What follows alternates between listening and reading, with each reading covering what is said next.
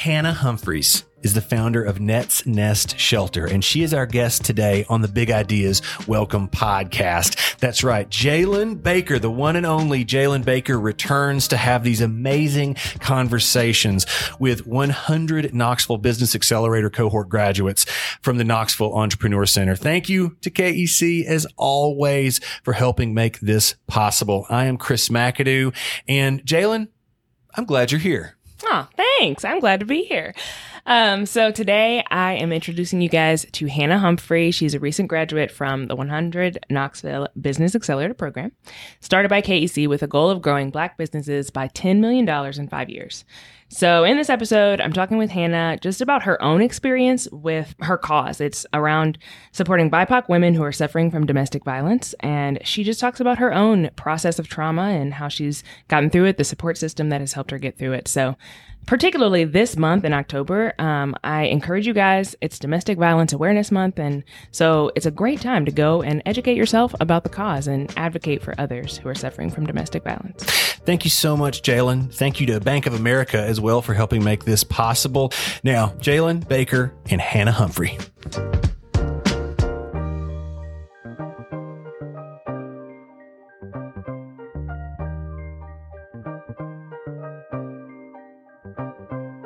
All right. Hannah, welcome to the Big Ideas Welcome podcast. Thanks for being here. Thank you for having me. You're welcome. um, so, you are one of the incredible nonprofit leaders that has gone through the 100 Knoxville program. Tell me about your mission and why you do what you do. So, Nest Shelter came about um, because of his personal experiences um, with DV. And I just wanted someone to be who I needed yeah. in the time that I needed those services or just a friend. Yeah. Um, so our mission at Net's Nest Shelter is to move to a society where we hold zero tolerance for abuse and that we help victims and survivors retain their voice and keep their voice. Yeah. Wow. That's incredible. Very powerful. Um, as a young girl, did you see yourself advocating like this? Like what how did you move into this? No, as a kid, I always wanted to be a DA. really? um, and then wow. I realized how much schooling was involved in being a law student, and I was like, eh, I don't think so. Maybe not for me. And then I wanted to be a nurse. Okay. So kind of, sort of a nurturer still. All very advocacy roles, but. Yeah. Organic chemistry just knocked me out the park. so I ended up doing um, social work, and then my program went to fully um, in person. Okay. So I couldn't do that because I have three small kids. I have a family. Yeah. And my advisor was like, why don't you just do psychology? It's the same thing. Yeah. he was like, you'll have the same coursework. You won't have to repeat anything. And I was like, but I don't want to be a psychologist. he was like, you don't have to listen to other people's problems. Right. You can do community relations. And I was yeah. like, really? And he was like, yeah. Yeah. and I was like, okay, cool. And then That's- my degree is in psychology now. Wow.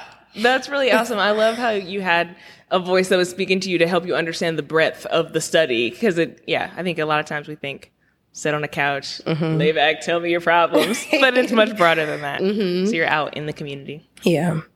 Tell me the meaning behind Net's Nest Shelter. What is that? So, Net's Nest Shelter is a tribute to my mom who passed away due to um, a domestic violence situation. Okay. Um, her name is Nanette, and um, friends and family call her Net. Okay. So she has three kids, and we were all her baby birds. So mm-hmm. a nest just sounded right. Yeah. so it's like her protecting us, but shelter doesn't mean, in my case, it does not mean um, housing anyone. Right. It just means a safe space. Mm-hmm. Okay.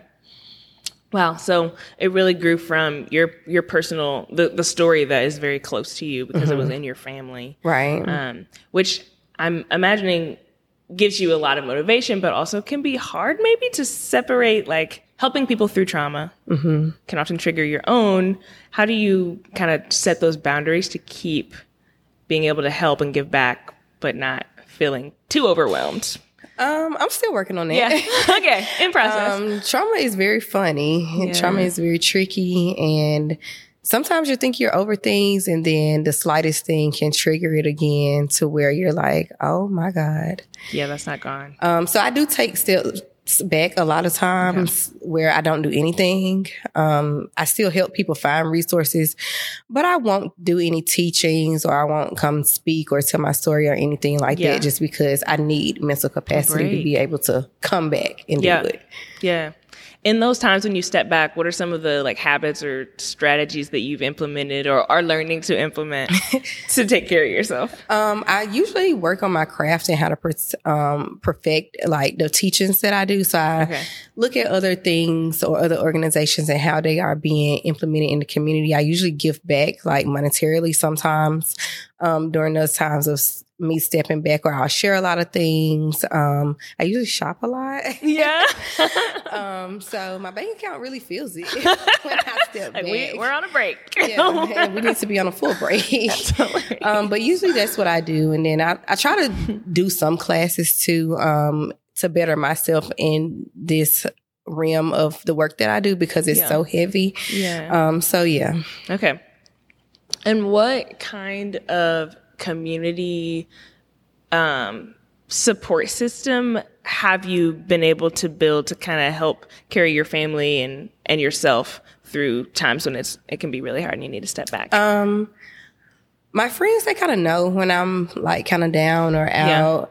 Um, they'll be like, "Come, let's have a drink, let's go eat," because I'm a foodie. okay, good. Yes, food I is the best food. therapy. um, let's do this. They try to send me little funny things, or I just try to spend as much time with my family as I can. Yeah. So that it'll take me to a different place so that I Mm-hmm. can, you know, kind of bounce back or move myself to a better place. Yeah, the people that surround you are really, really important. Yeah. I'm Glad you have a good framework. Um, tell me about your family, about your your girls, and um, just Oh, the like three your divas. yes, yes. Tell me all about them. So I have a five year old who's entering kindergarten. I have a six year old who's entering first Mm-hmm. Yes. grade. And I have a seven year old who's entering second grade. I Mm-hmm. can't believe I have all these kids. Like, what was I thinking? But they really keep me grounded. Um, I've been married for almost 10 years. Um, family means a lot to me. Um, I feel like it's family over everything, honestly. Um, just because I feel like I got shorted a lot um, growing up. So I try to give my kids and myself, um, we try to give them a lot of experiences that we didn't get to experience as kids. Um, I try to parent them different, but sometimes I also find myself parenting them the same way that Yeah. I got parented. Yeah. Um, so it's a learning process. Um, I let them join me when I'm doing certain things, um, especially when I'm teaching kids Yeah. um, or teenagers. I let them join me so they see and they hear and they just get to experience different walks of life and things. Right. So they'll be well rounded also. That's amazing. What would you say um, is your hope or your dream for your daughters? Like comparatively, looking back at past generations and wanting to shift and change that story in your family so that it doesn't repeat itself. What what do you envision for your girls? Um, that they always keep their voice, no matter who says what's right. Like, do what's in your heart and what feels right for you. Um, don't let anyone ever try to make you feel bad for doing you or being yourself because you have to live with you at the end of the day. Yeah. So if they do that, then I'll be a proud mama. okay, good. Good. I love that.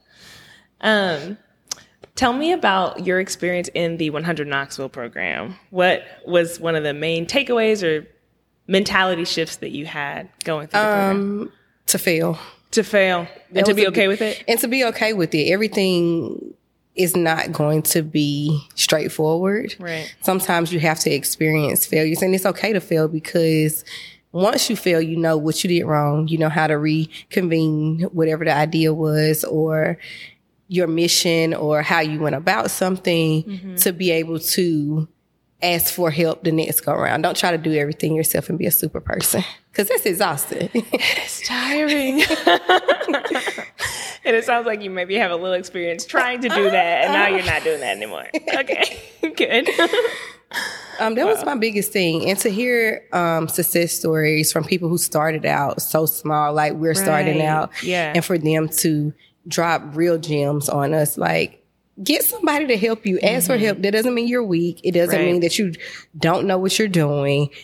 But why reinvent the wheel when it's already been invented? Right, right. Just let it roll. Right. Ugh. Such good words. I'm taking that to heart right now. um, tell me about like your current focus in your work. Are you um, targeting kind of a wide demographic, or like who are you working with, and what are you seeing out in the world? So when I very first started, when I first started, I wanted to be another advocacy for adults. Mm-hmm. It's particularly BIPOC women. Um, that that took a lot.